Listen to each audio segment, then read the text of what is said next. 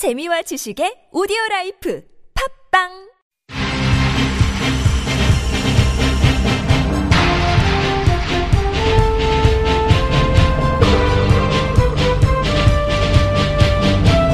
색다른 시선 김지윤입니다.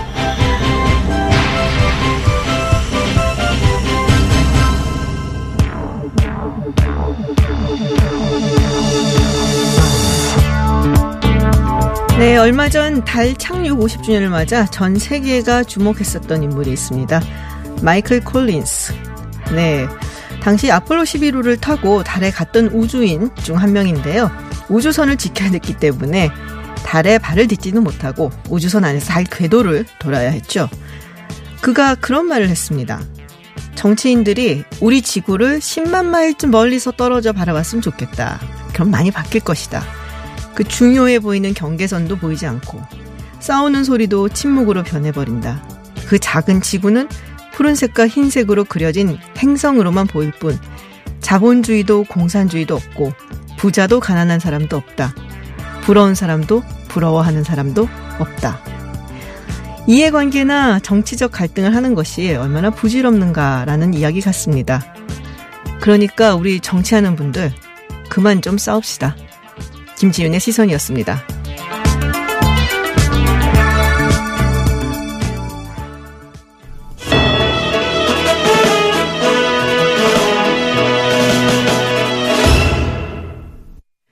네, 휴가 중인 이수기 기자를 대신해 진행하고 있는 김지윤입니다. 어, 저희가 보이는 라디오로도 진행을 하고 있습니다. 유튜브에서 TBS FM 검색해서 들어오시면 시청하실 수 있고요.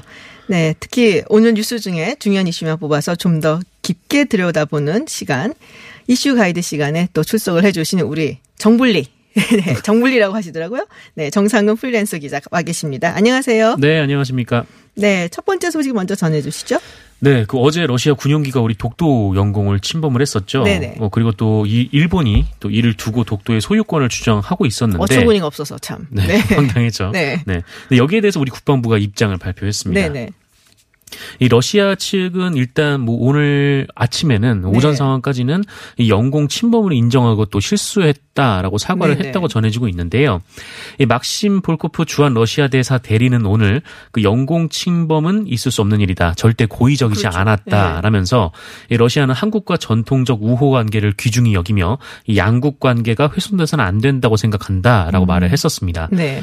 그러니까 어제와는 달리 이 영공 침입 사실을 공식적으로 뭐 인정한 셈인데 요. 네. 뭐 아울러 이 윤상현 국회 외교통일위원장에 따르면 이 막심 대사 대리는 영공 침범이 이 명백한 주권 침해 행위라는 점에 동의도 했고 네. 또 진상 조사를 통해 빠른 시일 내에 한국의 공식 입장을 전달하겠다라는 말도 밝혔다고 합니다. 또 아울러 이 윤도한 청와대 국민소통 수석도 이 러시아 정부로부터 어, 깊은 유감 표명이 있었다라고 밝혔는데요. 역시 이 러시아 정부 측에서도 의도성을 부인하면서 이 적절한 사과와 유감 표명이 러시아와 의 외교부 그리고 국방부 언론 등을 통해서 나올 것이다라고 밝혔습니다. 아, 정부에서 얘기를 한 건가요? 러시아 정부 측에서? 정부 확실히? 측에서 그러니까 우리 네. 측이 이렇게 전달을 했다라고 아. 우리 청와대가 발표를 한 것이죠. 예. 어, 하지만 우리 국방부 같은 경우에는 뭐 별도로 입장을 발표를 했는데 이 네. 러시아가 이 독도 영공 침입이 뭐 기기 오작동에 의한 실수였다 이렇게 주장을 했는데 예. 이거는 좀 믿기가 어렵다. 저도 믿기 힘들어요. 네라고 밝혔습니다. 네. 이게 어 기기 오작동이 벌어지기가 더 어렵다라고 하더라고요. 어쨌든 뭐 해서 기기 뭐 오작동은 좀 아닌 것 같고. 그렇게 뭐 돌 거예요. 그리고 제가 좀 어, 저- 군사 전문가, 무기 전문가는 아니지만.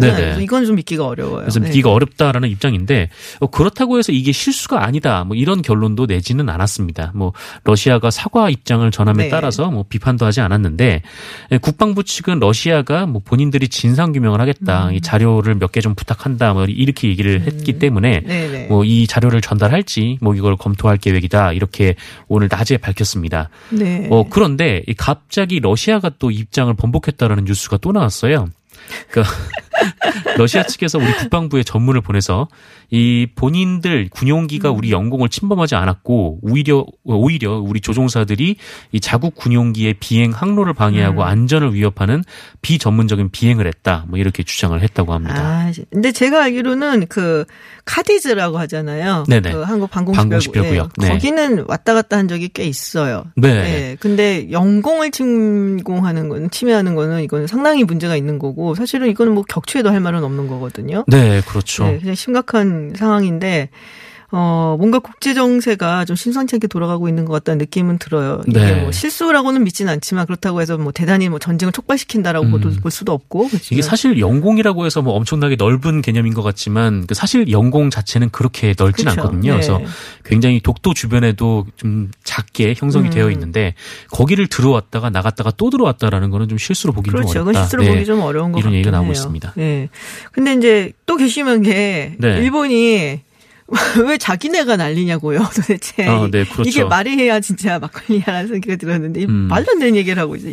이- 그 얘기 좀 해주세요, 네. 네, 갑자기 훅 들어와서 네. 네, 왜 우리 땅에서 총을 쏘냐 막 이런 얘기를 했었는데. 네. 네, 이에 대해서는 우리 국방부는 뭐 한마디로 일고의 가치도 없다라는 네. 입장을 밝혔습니다. 뭐 일본의 독도 관련 입장은 그 우리나라 입장에 비춰서 뭐 도저히 받아들일 수 없고 어, 이것은 일고의 가치도 없으며 또 독도는 역사적, 지리적, 국제법적으로 명백한 대한민국 영토이다. 네. 어, 그렇기 때문에 독도에 대한 어떠한 이 외부의 침범에 대해서도 어, 단호하고 엄중하게 대응해 나갈 음. 것이다라고 밝혔습니다.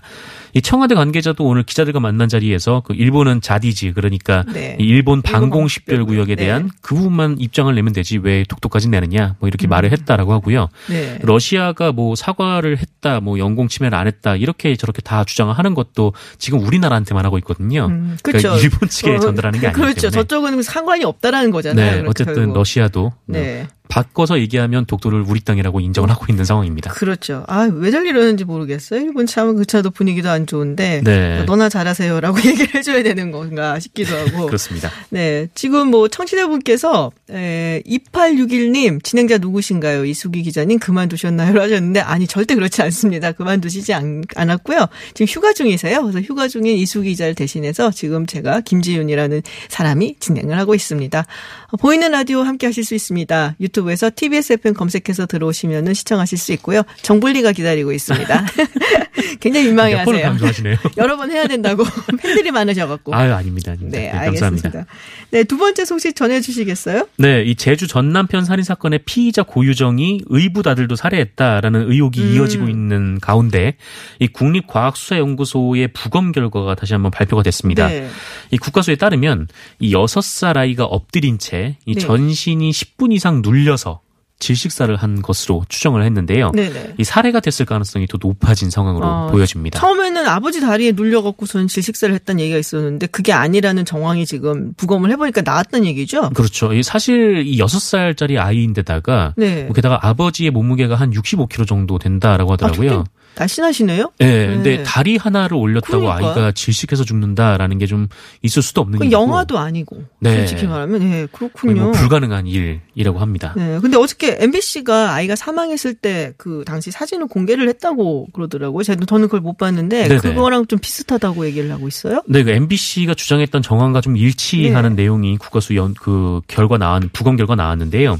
어제 MBC는 아이가 사망한 뒤에 이 소방대원들이 도착을 해서 이 사망한 아이의 모습 을 찍은 사진을 입수해서 보도를 했습니다. 네. 어, 이 사진을 보면은 아이가 엎드린 상태에서 이 무언가에 짓눌린 흔적이 있습니다. 그러니까 음. 이 침대 바닥에 요를 깔잖아요. 네네. 이 요에 무늬가 있는데 아이 얼굴에 요에 무늬가 박혀 있을 정도로 아, 그럼 굉장히 예, 세게 강하게 짓눌렸다는 예, 얘기네요. 강하게 짓눌린 어. 그런 흔적이 있었고요. 또 아이의 목 뒤로 멍자국 그리고 어 긁힌 자국이 있었습니다.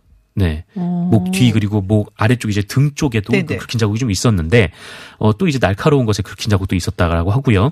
그래서 이 사진을 확인한 한 법의학자가 MBC와 인터뷰에서 이렇게 얘기를 했는데요. 그 일반적으로 피부가 벗겨지고 그 멍이 생기기 쉬운 부위가 아니다. 이 목 뒤니까요. 그래서 그렇죠. 외, 외부에서 손으로 누른 흔적을 배제할 수 없다라고 말하기도 했는데 이 아이가 사망했을 당시에 이 고유정과 고유정의 현 남편밖에 아. 좀 없는 상황이었고 그리고 또 아까 말씀하셨듯이 뭐 아이 가 아빠의 다리에 눌려 죽였다 네네. 그런 얘기가 나온 적이 있었는데 좀 그게 이제 거의 불가능하다라는 음. 얘기까지 좀 흘러나오고 있는 상황이거든요. 근데 이 다만 경찰은 뭐 이런 증거들이 뭐 타살로 단정짓기는 어렵다라는 입장을 보이고 있습니다. 근데 타살이 아니다라기보다는 뭐 타살을 비롯해서 여러 네. 가지 가능성을 보고 있다라는 말인데 뭐 이 긁힌 자국은 뭐 아이가 가려워서 긁은 걸 수도 있고 또 멍은 또 아이가 사망한 뒤에 이 시반이 형성되면 어, 형성이 되면서. 이 생긴 것일 수도 있다라는 아. 건데요.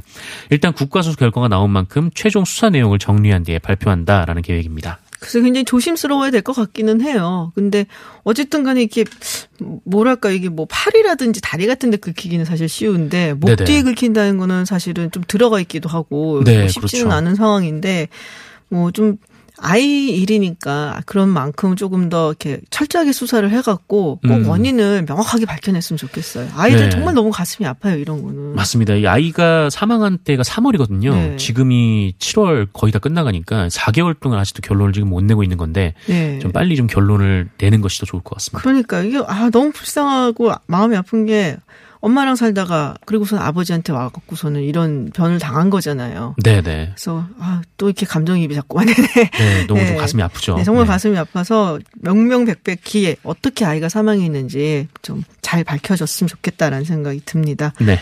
네, 다음 소식 좀 전해주시죠. 네, 지금 뭐 국민들의 자발적인 그 일본 제품 불매 운동이 이어지고 네. 있는데 뭐 이와 관련해서 그 오늘 두 건의 뭐 일종의 해프닝 음, 같은 것이 네네. 벌, 발생을 했습니다. 뭐 하나는 이 유니클로 매장에 진열된 양말 네. 관련된 사건이었는데 저도 봤어요 사진으로. 아, 보셨죠? 네. 네, 사진을 봐도 아시겠지만 이게 뭐 잘못해서 어쩌다가 묻은 게 아니라 쭉 굵었던데요, 쭉. 누군가 고의적으로 이렇게 고의적으로 줄을 한 맞춰서 거죠, 네, 네. 립스틱을 그냥 그대로 이제 그은 것으로 추정이 됩니다. 그러니까 일렬로 쭉 립스틱 자국이 찍혀 있었는데 이 범인이 붙잡혔습니다. 음. 이 범인이 이 수원에 있는 유니클로였는데 어, 수원 남부경찰서는 이 재물손괴 혐의로 50세 여성 A 씨를 검거를 해서 조사를 네. 하고 있는데요. 어, A 씨가 근데 이번 만 그런 건 아니고 그한 어. 며칠 전에 그러니까 10일 날 같은 매장에서 이 똑같은 행동을 하는 전력이 있었다라고 합니다. 아, 그렇군요. 네. 그래서 이 사건에 대해서 좀 관심이 갔던 대목은 그 유니클로에 대한 불매 운동 때문에 그렇죠. 벌어진 일 예, 아니냐 좀 이런 얘기들이 있었는데 어, 이 A 씨 진술에 따르면 본인은 일본 제품 불매 운동과는 관계가 없다. 네. 뭐 그것 때문에 이런 일을 벌인 것은 아니다라고 진술을 하고 아, 있고요. 그렇군요. 어, 이에 경찰은 좀 구체적인 범행 경위와 동기를 조사를 하고 있습니다. 네.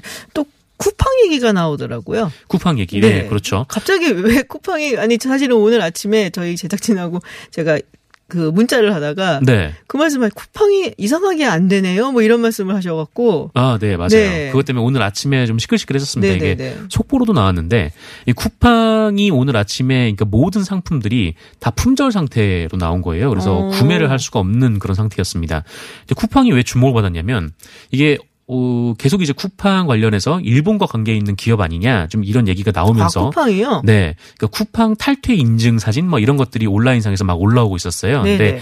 근데 당시 이제 쿠팡은 아 우리는 뭐 일본과는 관계 없는 기업이다. 네. 뭐 투자를 이 일본의 소프트뱅크라는 네, 회사로부터 손희정- 받기는 네. 했지만 그렇다고 해서 뭐 어떤 뭐 벌어들인 돈이 일본으로 흘러가는 것도 아니고 뭐 일본과는 전혀 관계가 없다 이렇게 네네. 주장을 하고 있었던 손희정이 손정이라고 했는데 손희정이라고 했네. 손정이. 네, 손정희 회장. 네, 네. 손정희 회장. 어, 그렇게 부인하고 있는 상황이었는데 오늘 아침에 또 갑자기 이렇게 모든 상품들이 아. 매진됐다라고 이 시스템 오류로 보이는 그런 것들이 네, 나오니까 네. 아 이거 혹시 해킹된 거 아닌가라는 의혹이 있었던 겁니다. 어 그렇군요. 어, 그래서 이것도 혹시 불매 운동과 연관된 거 아니냐. 네. 좀 이런 추정이 있었는데 이건 역시 사실이 아니었습니다. 아. 이 쿠팡 내부 시스템 오류 때문인 것으로 밝혀졌는데요. 이 네. 쿠팡 측이 어, 보도 자료를 내고 어, 오류는 재고 데이터베이스와 관련된 기술적 문제로 밝혀졌다라면서 예, 해킹 가능성은 없다라고 직접 밝혔습니다. 그렇군요. 그럼 두 가지 전부 다 굉장히 일본하고 관련이 있었을 것 같은데 사실은 음, 사실은 그건 아니었다. 없었다. 아, 네. 그런 얘기였군요. 그런 얘기입니다.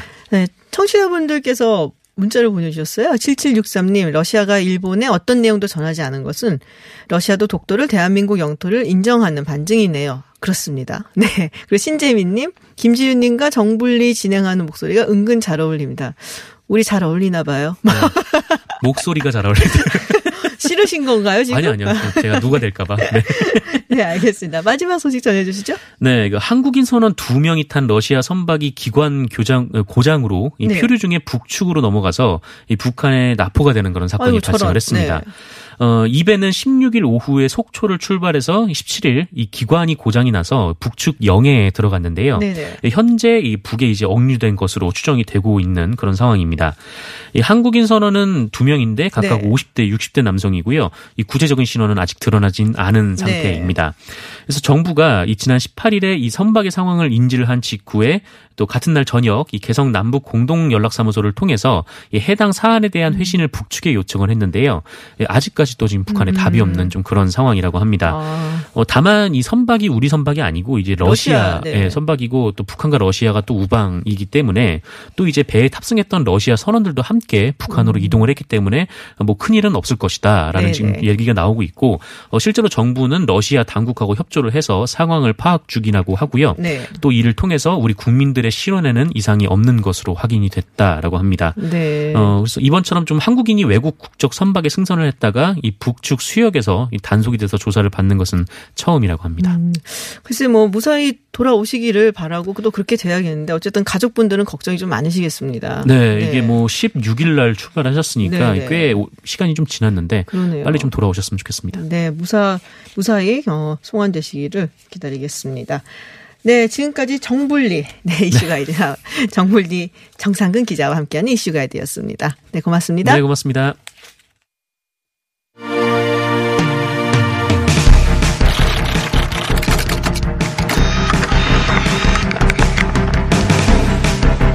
네, 화제의 말로 뉴스를 꿰뚫어 보는 말말말 시간입니다. 차윤주 프리랜서 기자와 함께합니다. 안녕하세요. 네, 안녕하세요. 네. 오늘 뭐 첫 번째 말 소개해 주시죠. 네, 존 볼턴 미국 백악관 국가안보보좌관이 네. 오늘 오전 우리 국방부 청사를 찾았는데요. 네네. 어, 들어가면서 기자 질문을 받았습니다. 아주 짧으니까 잘 들으셔야 됩니다. 네.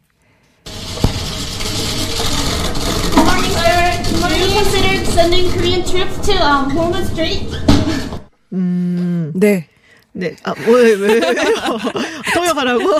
아, 아니, 부탁드리겠습니다. 뭐, 네, 뭐, 호르무즈 해협 쪽에 한국군을 보낼 생각이냐, 뭐 이런 걸 물어본 것 같네요, 기자가. 네, 맞습니다. 네. 이, 그, 우리 정부가 호르무즈 해협의 파병을 검토하고 네네. 있다 이런 보도가 나왔잖아요. 그래서 그 얘기를 이제 기자가 물어봤는데요.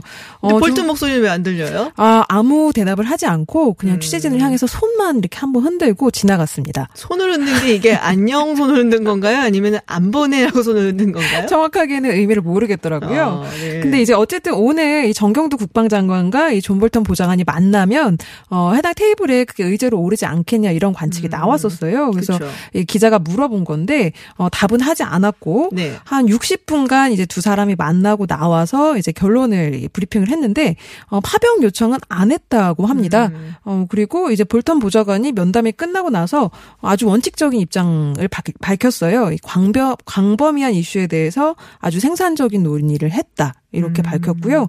또 이 그 호르무즈 해협 파병 검토 외에도 이 한일 군사정보보호협정이나 어 지금 러시아의 군용기 도발 관련해서 논의가 있지 않겠냐 했는데 그런 부분도 논의하지. 않았다고 하고요. 네, 국방부는 어 한반도의 완전한 비핵화를 위한 주요 안보 현안을 논의했다. 아, 요 정도만 밝혔습니다. 뭐 볼튼 보좌관의 주요 관심사가 사실 그거니까요.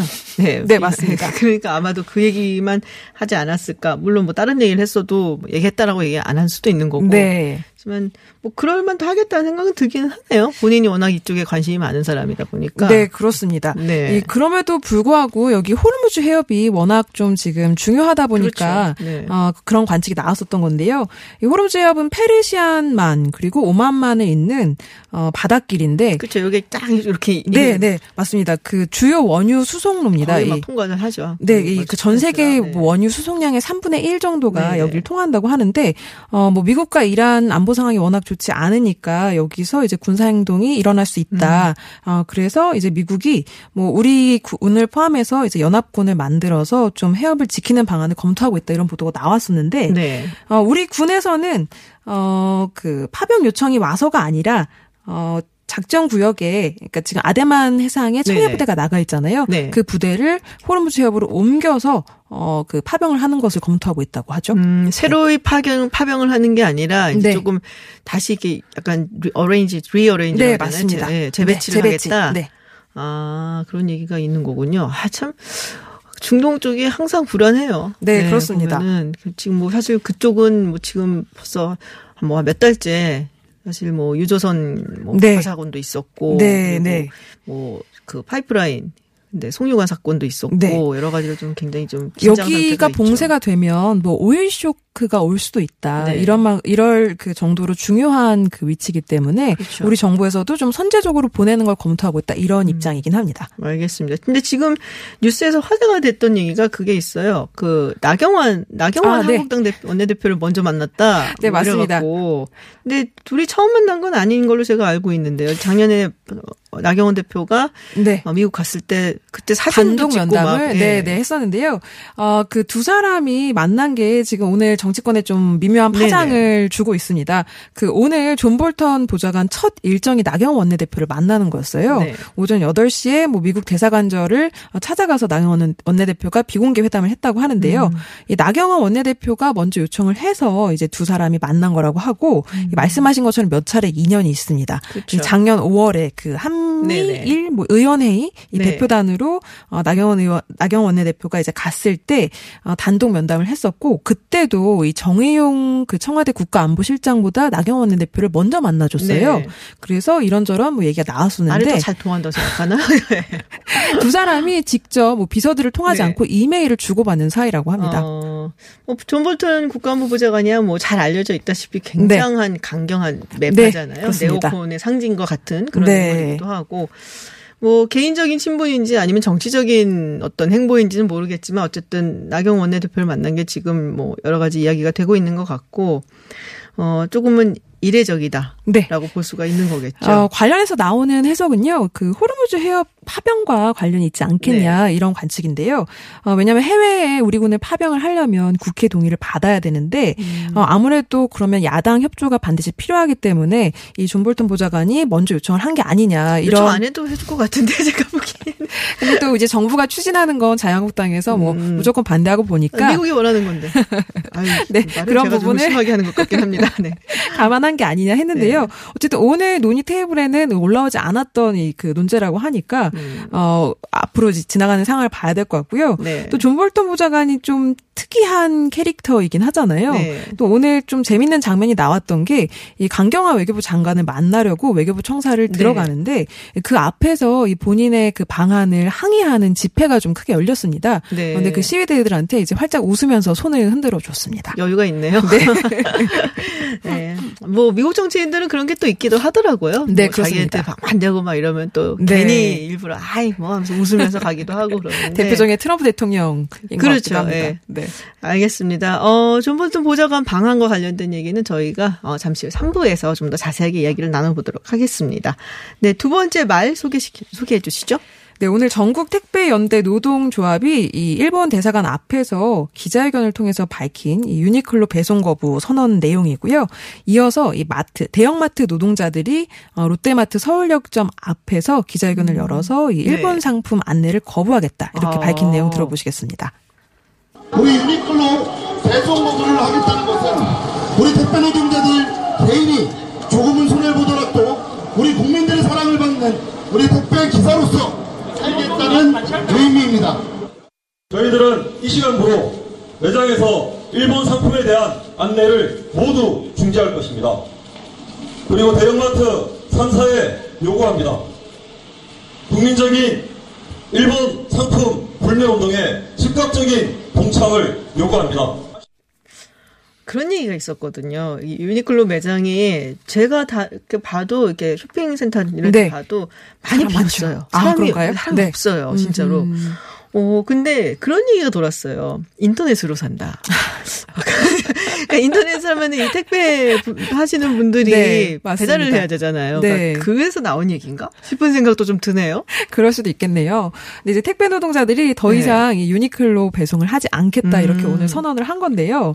아까 국민적인 저항 움직임이 있으니까 네. 거기에 우리 동참을 하겠다 이렇게 선언을 한 거죠. 아, 그 유니클로 본사 임원의 그 망언 수준의 발언 이제 논란이 됐었는데요. 네, 네, 맞아요. 그러니까 올해 못갈 거다 네. 이렇게 얘기를 해서 상당히 우리 공분을 일으켰는데 그렇죠. 어, 그 얘기를 꺼내면서 어, 우리 국민들의 투쟁을 폄하하고 있다. 아, 음. 그리고 유니클로는 디자인에 그 전범기인 우길기를 넣어서 어, 지속적으로 이제 사용해왔던 기업이다 이렇게 비난을 했는데 실제 오늘부터 이제 배송 거부에 돌입한다고 하고요. 아, 네, 사실 이게 택배 노동자들이 네. 어, 개인 사업자입니다. 그래서 한 건 한 건 배송할 때마다 자기 이제 그 수당을 받는 거잖아요. 아, 그래서 그러네요, 배송을. 예. 안 하는 만큼 본인들한테 아. 바로 손해가 돌아오는 거거든요. 네. 그래서 그 얘기를 하더라고요. 자기들은 이제 손해를 볼 텐데 어, 국민들의 지지 속에서 지금 이 택배 노조 활동을 해왔기 때문에 어, 불매 운동에 참여하는 건 당연하다 이렇게 아, 밝혔습니다. 그렇군요. 네. 아, 그냥 손해를 감수하면서까지 이렇게 네, 쉽지 않은 일이죠. 그렇죠. 일반 소비자는 그냥 안 사면 되는 건데. 네, 맞습니다. 그러네요. 네. 마트 노동자들이 불매 운동에 동참하는 건 어떤 방식으로? 네, 마트? 노동자들은 앞으로 이제 그 마트에 손님이 찾아와서 네. 뭔가 이제 그 안내를 요구할 때 일본 제품은 어, 판촉 활동을 하지 않겠다 이렇게 선언을 하는 겁니다. 아. 네, 그러니까 국민의 한 사람으로서 우리도 동참을 하겠다 이런 건데요. 이 대표적인 일본 제품들이 뭐, 뭐 카레나 음료수나 이런 네. 생필품들이 있고, 뭐 카메라나 게임기 같은 이 전자 제품들도 있습니다. 네. 그런 것들을 일체 판촉 활동을 하지 않겠다 이렇게 밝혔고요. 이 대형마트 노동자들이 불매 운동에 동참을 한 게 이번이 두 번째라고 해요. 첫 번째는 가습기 살균 사태가 일어났을 때 아, 네. 네, 옥시 제품을 이제 네네. 그 판촉하지 않겠다. 그때 이어서 두 번째인 거고요. 음. 어, 노조 차원에서 이렇게 집단 행동을 하는 데 대해서는 어, 사회에서 이제 조직된 노동자로서 역할을 네. 다하는 의미다. 이렇게 밝혔습니다. 글쎄 이런 택배 노동자분들 그리고 마트 노동자분들 이렇게 참여를 하고 있는데 정작 그 대형 마트 이런 데는 참여를 안 하고 있, 죠 네, 맞습니다. 이제 그 오늘 마트 노동자들도 그래서 회사들이 이 참여를 해야 한다 이렇게 촉구를 했는데요. 사실 이 불매 운동이 시작이 중소상공인들로부터 시작이 됐습니다. 그 뭐 한국 마트 협회라고 이제 그 작은 슈퍼마켓들 네네. 모인 협회들 그리고 어 중소상인 자영업자 총연합회 이런 곳들에서 이제 주도를 했는데요. 맞아요. 그 맥주 안, 그 일본 맥주 안 놓겠다 네, 뭐 이런. 것도 처음 시작했죠. 나온 곳이 네. 이제 거기였고요. 어, 대기업 마트 들은 오히려 지금 구설에 오르고 있어요. 어. 그 이마트 서울의 한 지점에서는 최근에 아사히 맥주 네. 거의 안 팔린다고 하잖아요. 네네. 그걸 여섯 캔에 여섯 캔에 5천 원에 팔겠다 이렇게 해서 이 마트를 불매하겠다 뭐 이런 움직임을 부르기도 했었고요. 가만히 있지. 네. 그리고 한 대기업 그 슈퍼마켓 브랜드에서도 일본 맥주를 뭐 40% 할인 판매하다가 역풍을 음. 맞고 있는 상황입니다. 음, 그래서 대형마트 중에는 지금 이 농협 하나로마트 일부가 네. 어, 일본 제품을 불매 운동에 이제 동참을 하고 있는데요. 네. 음, 그 외에는 다른 뭐 유통계열사들의 이 참여는 없는 상황이고요. 어, 그럼에도 불구하고 뭐 편의점이나 마트에서 일본 맥주 판매량이 절반 이하로 떨어졌다고 하고 있고 네. 어, 이번 이 불매 운동이 정말 소비자 한 명한 명들의 참여로 지금 진행이 되고 있구나 이 느낄 수 있습니다. 여행업계도 상당히 타격이 있다고 들었어요. 네, 맞습니다. 일본 여행도 이게 취소율이 상당하다고 하는데요. 어, 하- 특히 한국 관광객들이 많이 가는 소도시들이 굉장히 네. 타격을 입고 했- 입고 있다고 하고요. 어, 그리고 시마네현 같은 경우에는 네. 항공편이 잠정 중단될 정도로 이 사람들이 가지 않고 있다고 합니다. 그렇군요. 사실은 저도 일본 여행을 계획을 했었어요. 휴가로. 네. 취소했잖아요. 네, 취소를 했습니다. 역시 네. 네. 알겠습니다. 어, 이 영향업계 불매운동 관련해서는 저희가 인터뷰를 준비를 했습니다. 그래서 잠시 후에 들려드리도록 하겠습니다. 네. 지금까지 차윤주 기자였습니다. 고맙습니다. 감사합니다. 네, 일본 수출 규제 후폭풍이 여행 업계에도 영향을 미치고 있습니다. 어, 사실 저도 휴가철에 일본 여행을 예약을 해놨었는데 취소를 했습니다. 근데 이제 신규 예약도 있지만은 저처럼 예약을 해놓은 일본 여행도 취소한 사람들이 많아서 일본 여행 업계 산바람이 불고 있다고 하는데 어, 국민들의 불매 운동이 확실히 많이 확산이 되고 있는 느낌입니다. 어, 반면에 또 저비용 항공사들은 좀 타격이 있을 것 같은데요. 어느 정도로 불매 운동이 일어나고 있는지 어, 에어서울 관계자 모시고 한번 이야기 들어보겠습니다. 안녕하세요. 네, 안녕하세요. 네, 안녕하세요. 에어서울 같은 경우 일본 노선 비중이 좀 큰 걸로 알고 있는데요. 네, 저희는 지금 17개 노선이 있는데요. 그 중에 네. 11개니까 60%, 60% 정도 됩니다. 아, 정말 많네요. 네. 어, 그럼 일본 여행 지금 불매 운동이 있거든요. 뭐 저도 취소를 했다고 지금 말씀을 드렸는데 네네. 어, 항공권 신규 예약권이 뭐 반토막이 났다. 뭐 이런 말도 있고요. 어, 네. 실제로는 어느 정도 예약이 떨어졌나요? 음, 이제 7, 8월 같은 경우는 네. 이미 예약하신 분들, 기예약자 분들이 있으시기 때문에 상대적으로 영향이 덜했는데요. 네네. 예약률 상황을 보면 8월 말, 뭐 9월 이후부터는 신규 예약자들이 이제 예년에 비해서 많이 떨어지고 있는 상황이어서 네네. 이런 외교 문제가 장기적으로 계속되면 영향이 좀 있을 것으로 보고 저희도 예의 주시하고 있습니다. 그렇군요. 그러니까 미리 예약을 해놓은 시기 이제 지금이 뭐 7, 8월은 이제 휴가철이니까 예약을 해놓으신 네. 분들은 좀 덜 떨어졌는데 앞으로는 상당히 타격이 더 있을 것이다라고 그렇게 전망을 하시는군요. 네네. 그렇군요. 어, 수수료가 사실 붙어요. 예약 취소를 하려면은. 어, 그럼 실제로 예약을 취소하는 분들은 뭐 어느 정도 되나요? 지금은 그렇게 어, 많지는 않나요? 네, 지금은 이제 취소율은 네네. 많이는 없는 상황이고, 음. 다만 이제 신규 예약 속도가 좀 많이 둔화되고 있는 네네. 상황입니다. 수수료가 얼마 정도 되죠? 취소를 하게 되면? 어, 이제 기간이나 그런 거에 따라서 다른데, 저희가 취소 수수료 같은 경우는 특가 기준으로 이제 6만, 편도 6만 원 정도 음. 듭니다. 아, 그렇군요. 어, 일부 국내 저비용 항공사들 아무래도 이 한일 간의 갈등이 좀 오래 갈 수도 있겠다 싶은 생각이 드셨는지, 어, 네. 일본 노선 구조 조정에 나섰다는 이야기가 있어요. 에어 서울도 네. 계획을 하고 계십니까? 어, 저희 역시 그 일본 노선이 많기 때문에 네. 예의주시하고 있는 상황이고요. 어, 수익성에 영향이 커질 것 같다고 판단이 되면 네네. 어, 일본 노선을 간편하거나 또 노선에 따라서는 운항 중단까지도 고려할 수 있을 것 같습니다. 그래서 이거는 대신에 일본에 들어가는 노선은 뭐 중국이나 동남아 다른 노선으로 추가 투입 하는 거를 검토도 네. 하고 있고요. 어, 그러면은 많은 예약이 다른 곳으로 이렇게 좀 다변화가 되고 있는 건가요? 일본을 안 가고? 어, 그 다른 항공사들이요. 네, 뭐 다른 한강소도 그렇고 에어서울도 그렇고요. 예, 지금 이제 일본 노선 대신에 네네. 이제 대체로 들어갈 만한 노선을 같이 이제 검토 중이거든요. 네, 아, 네, 그렇군요. 그러면은 한일 관계 개선이 안 된다면은 뭐 9월 이후에도 그렇다면 일본 노선은 좀 많이 줄어들겠다. 우리가 그렇게 생각을 해봐도 되겠네요. 아무래도 수요가 줄면 이제 네. 계속 운항을 할 수가 없는 상황이 되기 때문에 네네. 좀 간편을 하거나 이제 소도시 같은 경우는 뭐 중단을 하는 항공사들도 많이 생길 것 같습니다. 그렇군요. 네, 오늘 어, 인- 어, 이렇게 인터뷰해 주셔서 감사합니다. 네, 감사합니다. 네, 지금까지 에어서울 관계자와 얘기 나눠봤습니다. 네, 휴가 중인 이숙이 기자를 대신해서 저 김지윤이 진행하고 있습니다. 보이는 라디오도 함께 하실 수 있는데요. 유튜브에서 TBS FM 검색해서 들어오시면 시청하실 수 있습니다. 이어지는 3부에서는 색다른 인터뷰, 존 볼튼 국가안보, 국가안보 보좌관 방문 관련해서 정대진 아주대 통일연구소 교수와 이야기 나눠보고요. 또 국내 1호 프로파일러 권일용 프로파일러와 함께 또 인터뷰 시간이 남- 있습니다. 그리고 마지막으로 강양구 기자와 함께하는 science 뉴스도 준비되어 있습니다. 잠시 후에 돌아오겠습니다.